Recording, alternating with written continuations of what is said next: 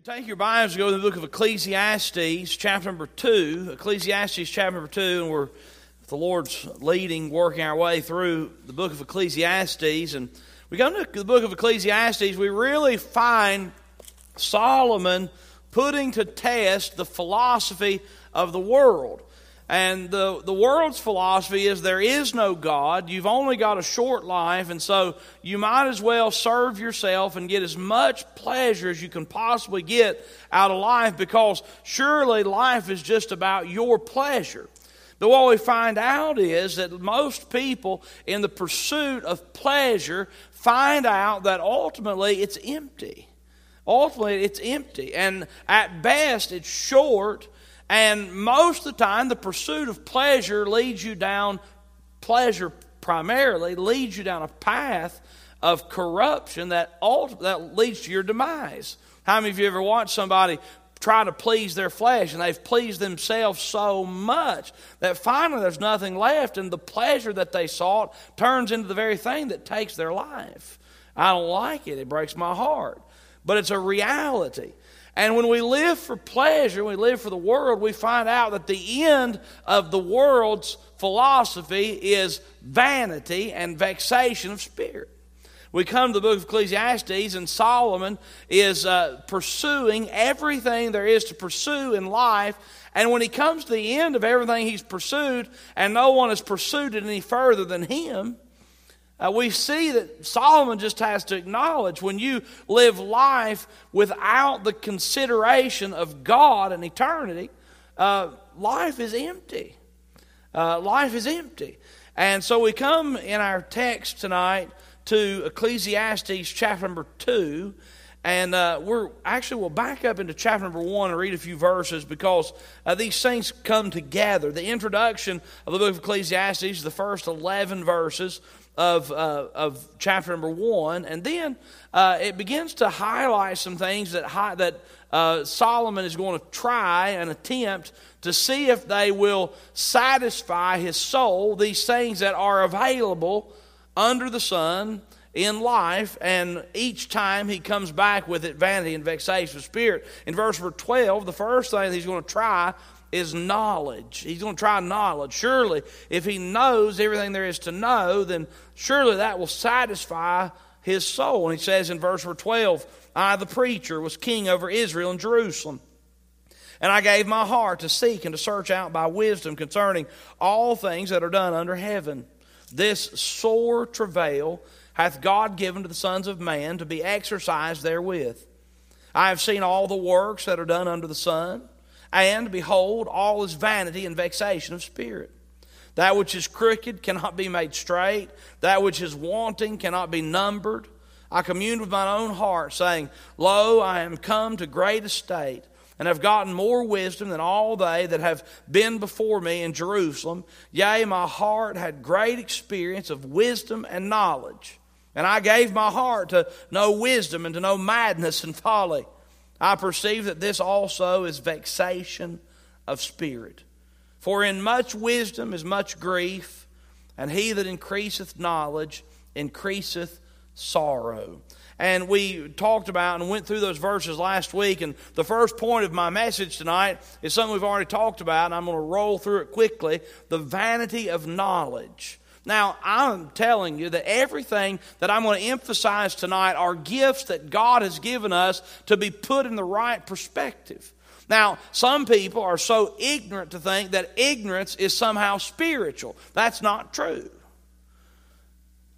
I'll just tell you, the Bible, the, I shouldn't say the Bible, but the preacher who thinks that study and preparation is not necessary in teaching and preaching and doing the work of the preacher in the church, and he lauds ignorance, he's going and barking down a path that God would not approve. Why do you think God says, Study to show thyself approved, a workman that needeth not be ashamed, rightly dividing the word of truth? I'll tell you why he says it. Because you have to work at it. And you, if you're going to teach something, you're going to have to study in order to teach it. And ignorance and being ignorant is not something you should be proud of. But I'll have you know something the pursuit of knowledge and understanding is not something that is going to ultimately satisfy your soul. I've met people through the years that feel like if somehow they can get one more degree, that's going to be the thing that satisfies them, but it's just not so. And Solomon said, I sought to know wisdom, and as far as we know, he's the wisest man that ever lived, other than Christ himself. But Solomon said, I've read all there is to read, I know all there is to know, I've experienced, and I've become very wise and knowledgeable. And at the end of my search, he says, it's vanity, vanity, a vapor, it's temporary, it's vanity and vexation of spirit. Vanity and vexation of spirit. Something that breaks my heart when certain people uh, die that I love is the loss of what they know. Uh, the loss of what they know. How many of you, someone has has gone on to heaven, someone's died, and you think sometimes, man, if I could just talk to them, they would be able to give me the right answer about the thing that I'm dealing with. And so Solomon was dealing with that. He was thinking, look, at best, all I can learn is temporary. It's not going to last forever. It's vanity. And then he said it's vexation of spirit. How many of you ever learned something? And once you learned it, man, it broke your heart that you knew it. He says, My lands, the more I learn, the more I realize we've got a mess on our hands. Now, knowledge is good, but if you think somehow knowing something and knowledge is going to be the thing that makes you happy and satisfies your soul, you're wrong. There's such vanity in knowledge. You meet a lot of empty, educated people. Now, I'm all for education. But if education becomes your God, like all other gods other than the Lord Jesus Christ, it is an inferior God. And we need to learn something about the vanity of knowledge. The second thing I want to bring your attention is the vanity of pleasure. Now, there's something that recurs here throughout this text. In verse number 16, the Bible says, I commune with mine own heart, saying, Lo, I am come to great estate. Verse number 17 of chapter 1, I gave my heart to know wisdom. Verse number 1 of chapter 2, he says, I said in mine heart, Go to now, I will prove thee. Verse number 3, I sought in mine heart to give myself unto wine, yet acquainting mine heart with wisdom. There's a recurring idea about the heart. And I'm getting ready to read our text and take the main part of our message. And I know it's a little bit different way to do it. Your heart. The world is so rich with foolish, errant philosophy. Here's one. You ready for it? Follow your heart.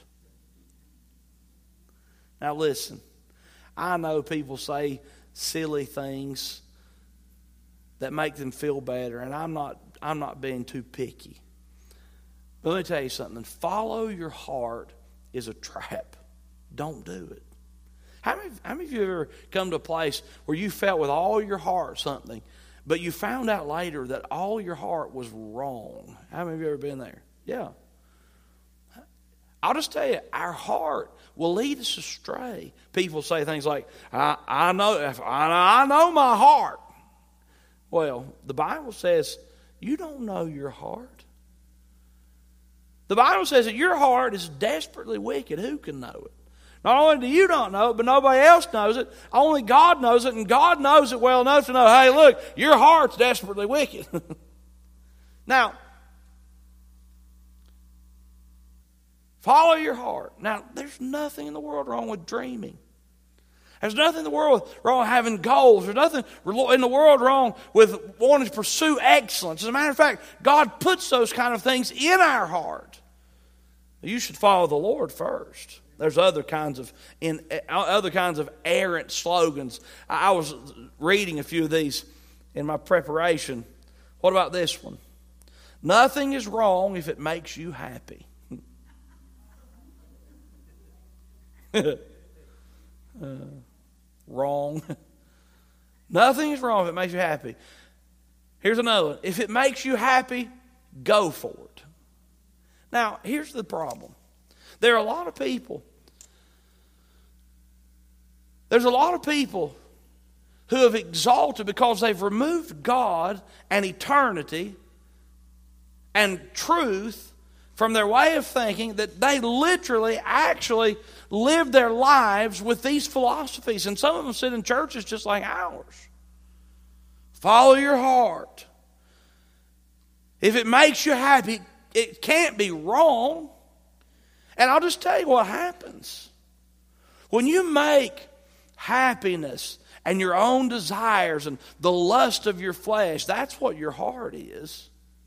When you make that the goal of your life and your ambition to fulfill the yearnings of your heart, I'm just going to tell you right now, Solomon is telling us that's not going to satisfy you. It's not going to end good. It's not going to be pretty. And Solomon begins this book of the Bible, and, and if we're honest, it's a little depressing, the first couple chapters of the book of Ecclesiastes in light of the fact that, that there's just so much emptiness in life. But I'm going to tell you something if you'll take to heart the fact that the things of life will not satisfy you, but God has made it possible for you to be satisfied in Him and have the joys of life, if you'll come to grips and understand that truth, this is going to be not the most depressing thing you've ever heard, but the most awesome truth and freeing thing you've ever known because we have got life. We've got life to live and God's blessing for life and God's grace for life. And God gives us the pleasures of life and they're sweet and they're awesome. And also, God has given us something that lasts longer than the shortness of life and we have eternity. You see, if Christian people are only looking for Jesus to make life better, they're going to ultimately be empty because life is short. Life is painful. Life is difficult. I'm just telling you, it's a fact. And if I didn't tell you, you'd find it out to be true, right? But in spite of the difficulties of life, God in His mercy and grace has made so many things in life wonderful. I don't know about you, but there's a lot of things in life I love.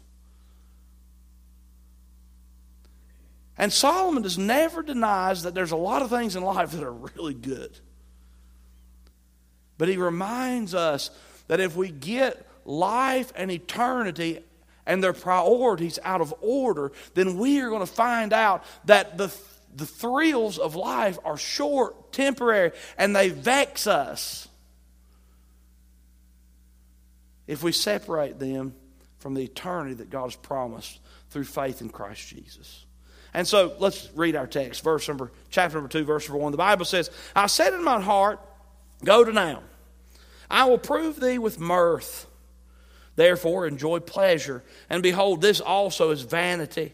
I said of laughter, It is mad, and of mirth, what doeth it? I sought in mine heart to give myself unto wine, yet acquaint yet acquainting mine heart with wisdom, and to lay hold on folly, till I might see what was that good for the sons of men, which they should do under the heaven all the days of their life.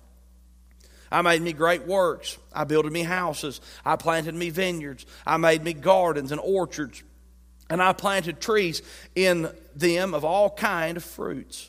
I made me pools of water to water wherewith the wood that bringeth forth trees.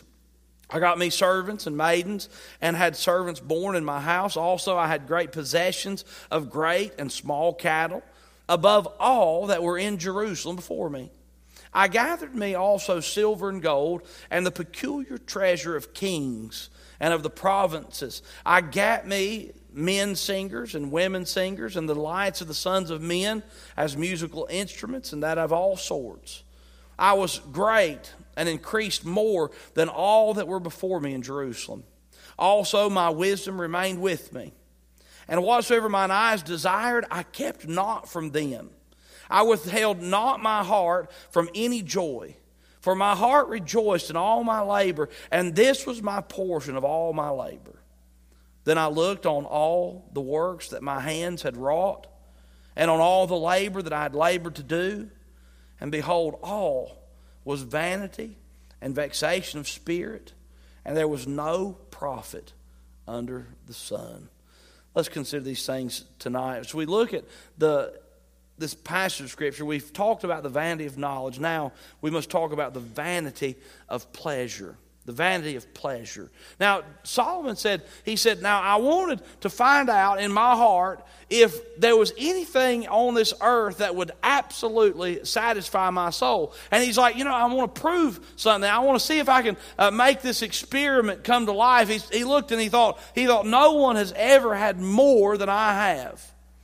And he says, So here's my chance to have an experiment to see if there's something in life that will ultimately fulfill the yearning of my soul. And he said, I sought for knowledge. And wisdom was the thing. And we praise him for seeking wisdom, and it's good. Wisdom was the first thing that Solomon sought after. And when he got and he'd learned all there was to learn in society, he said, You know what? All it was was vanity and vexation of spirit. Then he says in the second part here, the first part of chapter 2, he says, There's vanity in pleasure. He said, In mine heart, go to now, I will prove thee with mirth. Therefore, enjoy pleasure. And behold, this also is vanity. You see, the knowledge seeking was that yearning for education. You ever met somebody that just thought, man alive, if I could just be more educated, I'd have everything I need. And, uh, and it just ends up empty. And like I said, there's nothing wrong with it. But the next person we meet is this person who is a pleasure seeker. This is the person who doesn't really care as much about working as they do enjoying life. Eat, drink, and be merry. Uh, live, life, love. That's the one we make fun of at our house. That sign, live, life, love, live, life. And really, I think it's fine and good. But the, the truth is, you have this person who's the pleasure seeker. They're always looking for the next high, the next thrill. They're looking for the next, the next thing that will, will just give them some comfort and give them some joy and give them a thrill and some, some love. So the scripture says here, Therefore, he said, I, I set out to enjoy pleasure. In verse number 2, he said, I said of laughter it is mad and of mirth what doeth. He says he says i set it up where i could laugh laugh laugh laugh laugh. He said i got it worked out where i just had i was belly laughing all the time. He says when i had all the laughs i could stand i looked back and thought man it's just madness. It, it doesn't it doesn't add up to anything there's a story and as i've studied this passage of scriptures came up a couple times so i must tell it. But uh, billy graham tells a story of a uh, of a, a, sh- a, shrink that had uh, uh, met with this guy. When he met with this guy, this guy was in a desperate, horrible spot. I mean, the guy just just told him how awful life was, how he hated everything, and life was. And the the psychiatrist, he was he had he had done said all he knew to say, and he he he looked at the guy and he said, "You know, I, I'm really sorry." that I don't feel like I've helped you much. He said, he said, but you know, here's here's something that may help you a little bit.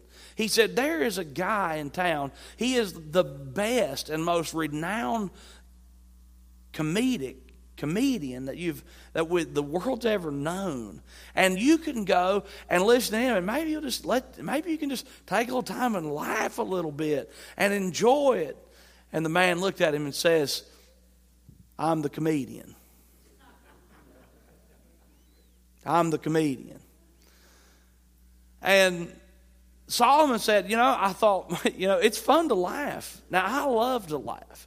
And I love, I just love it. We, on Sunday, we did this little filter on the phone, and it was the funniest thing that this filter on the phone, it makes you look like you're crying. You've ever done any of those filters on your phone? It makes you look like you're crying. Well, the harder you laugh that thing, the harder it looks like you're crying on the screen. And I was just, I was barely laughing. My kids were making fun of me. Everybody's mad. But I was looking at that. I, this is hilarious. And I really had a great time with that. But it's only so good for so long. You know what I mean?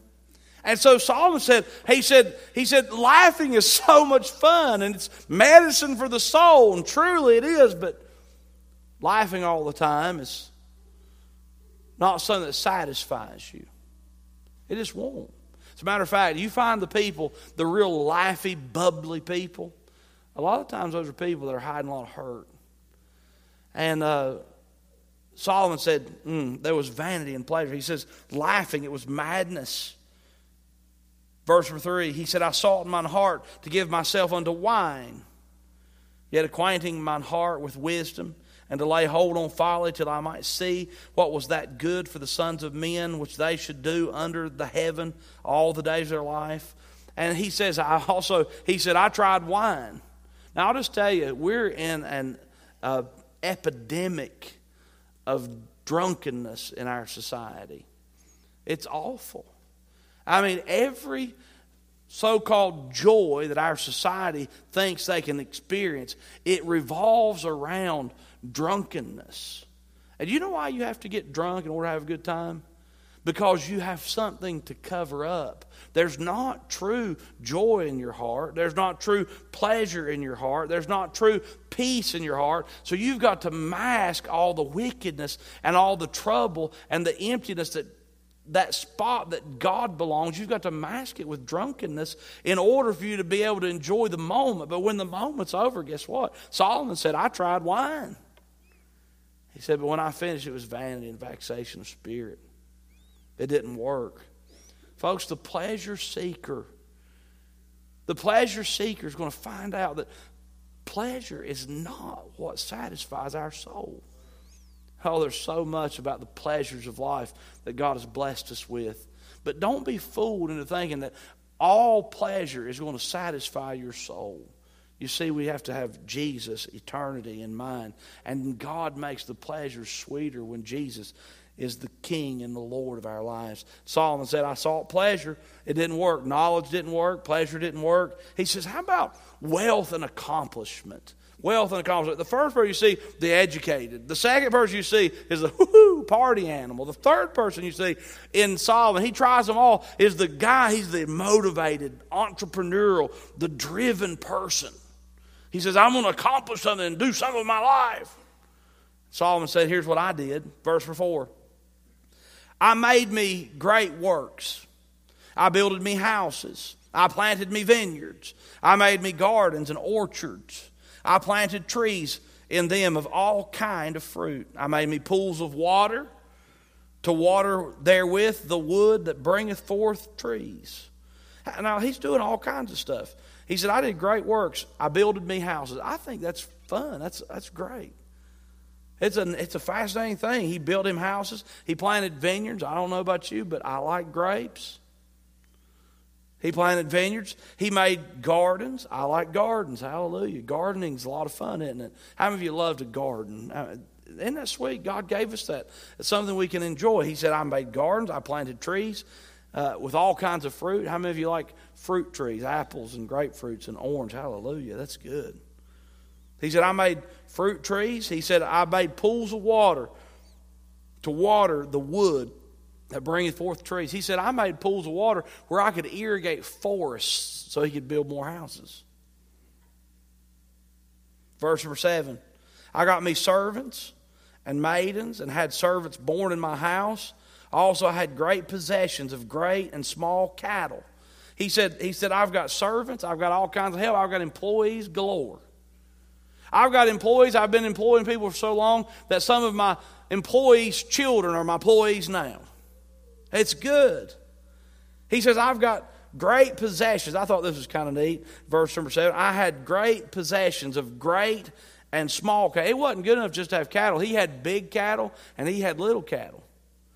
He wanted to try the big ones for a while, and he also wanted to try the miniature ones for a while. He just he had great, small, great and small cattle. And here's something you need to see. I've underlined in my text, the end of verse seven. Above all that were in Jerusalem before me. He says, The things I did, I did bigger and better than anybody else had ever done. Because surely, if I can beat everybody else, that will satisfy my soul, right? Wrong. Verse 8 I gathered me silver and gold, peculiar treasures of kings. He said, I got things that only a king could get. And of provinces, I got me men singers and women singers and the delights of the sons of men as musical instruments, and that of all sorts. So I was great and increased more than all that were before me and Drew. I did it. He's. Tells me, tells us again. He said I was bigger and better than anybody's ever come before me. Also, my wisdom remained with me, and I've not lost my mind. Is what he says. In verse number ten, he says, "Whatsoever mine eyes desired, I kept not from them. I read that verse, and I remember as a kid watching on TV, they used to give away uh, shopping sprees at Toys R Us. Any of you ever remember that? uh, shopping sprees at Toys R Us. And I remember watching those kids push those buggies through Toys R Us on TV, and they're raking all these toys that I would love, I would have loved to have, had raking them into their carts, and then they're getting another cart, and they're all they could get in in X amount of time. And I thought, man, that would be the greatest thing ever. I would love it. Now I want to have a shopping spree at Home Depot, but. Uh, or the Ford dealership. That'd be fun, wouldn't it? But any rate, the bottom line is when I think about Solomon, you think about Solomon says, he, he says in verse, whatsoever mine eyes desired, I kept not from them. He, he was waking up in the mornings and thinking about something ridiculous, crazy that he might on a whim want to try. And that day he could do it. He could have anything, anytime anywhere. He said, I didn't keep anything from me that my eyes or my heart wanted to have. He said, I kept not them from, I withheld not my heart from any joy, for my heart rejoiced in all my labor. And this was my portion of all my labor. Verse 11, then. I looked on all the works that my hands had wrought, and on the labor that I had labored to do and behold, all was vanity and vexation of spirit, and there was no profit under the sun. Look at verse 11. He says, then. So here's what happened to Solomon.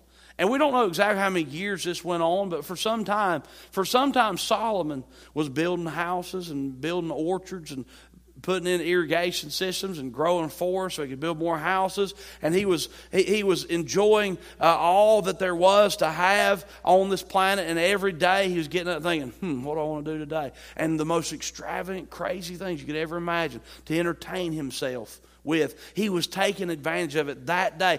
And he did that every day, every day, every day, every day, every day. And finally, he got tired of it. Can you imagine? If Solomon got tired of doing anything he wanted to do, anytime he wanted to do it, what's that tell you? What Solomon wants to tell you is that I've experienced what you think somehow, and the devil's put in your heart that to make you think that if you can have all the things you want anytime, folks, folks live their whole life to be retired, and when they get retired, this ain't what it's all cracked up to be. People live their whole lives to get to some place that they're not. They live their whole lives trying to get somewhere where they're not. And they think, when I can get to the place where I'm not, then everything's going to be great. And Solomon said, I did anything I wanted to do, anytime I wanted to do it. And the Bible says, then. He got tired of it. I've always been a dreamer. I still am. I'll probably die this way, and that's fine.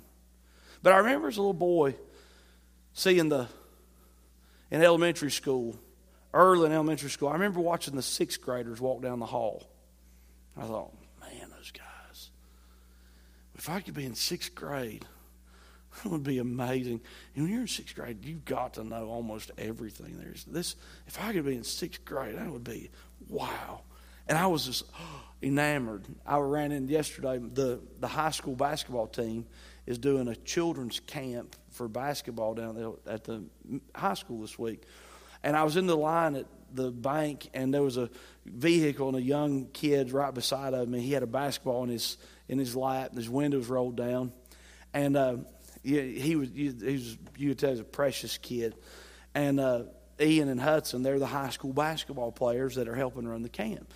And so I asked him, I said, "So have you been to camp this week?" He said, "I said, have you met Hudson and Ian. He's like, I said, Are they any good at basketball? He's like, I said, I said, Do you think I could beat him? He went, I said, I can. I can. I know I can. He said, but you know, you, those, you look and you think, oh man, if I could just be a high schooler, if I could just be in high. And I remember the sixth graders walking down the hall, and I remember being in seventh grade, and I was intimidated by the eighth graders. And going to ninth grade, I was intimidated by the can you imagine being a junior or a senior?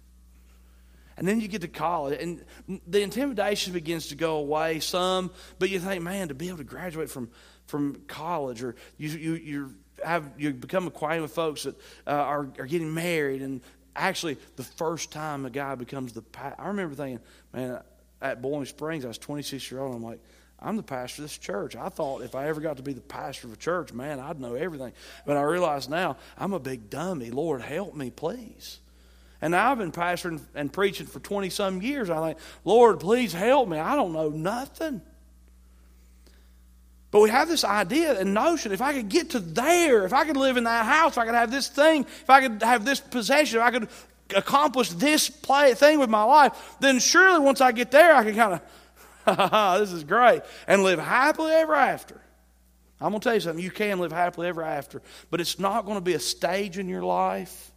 It's not going to be an accomplishment. It's not going to be, it's not going to be knowledge. It's not going to be pleasure. It's not going to be wealth and accomplishment. You can live happily ever after. You can live happy and you can live forever if you'll do this. If you'll let the Lord Jesus Christ be the king of your life and God, the creator God of the universe and our Savior Jesus Christ be the God of your life. Because if you make education, pleasure, or wealth your God, you're going to find out they're gods that'll drop you on your head.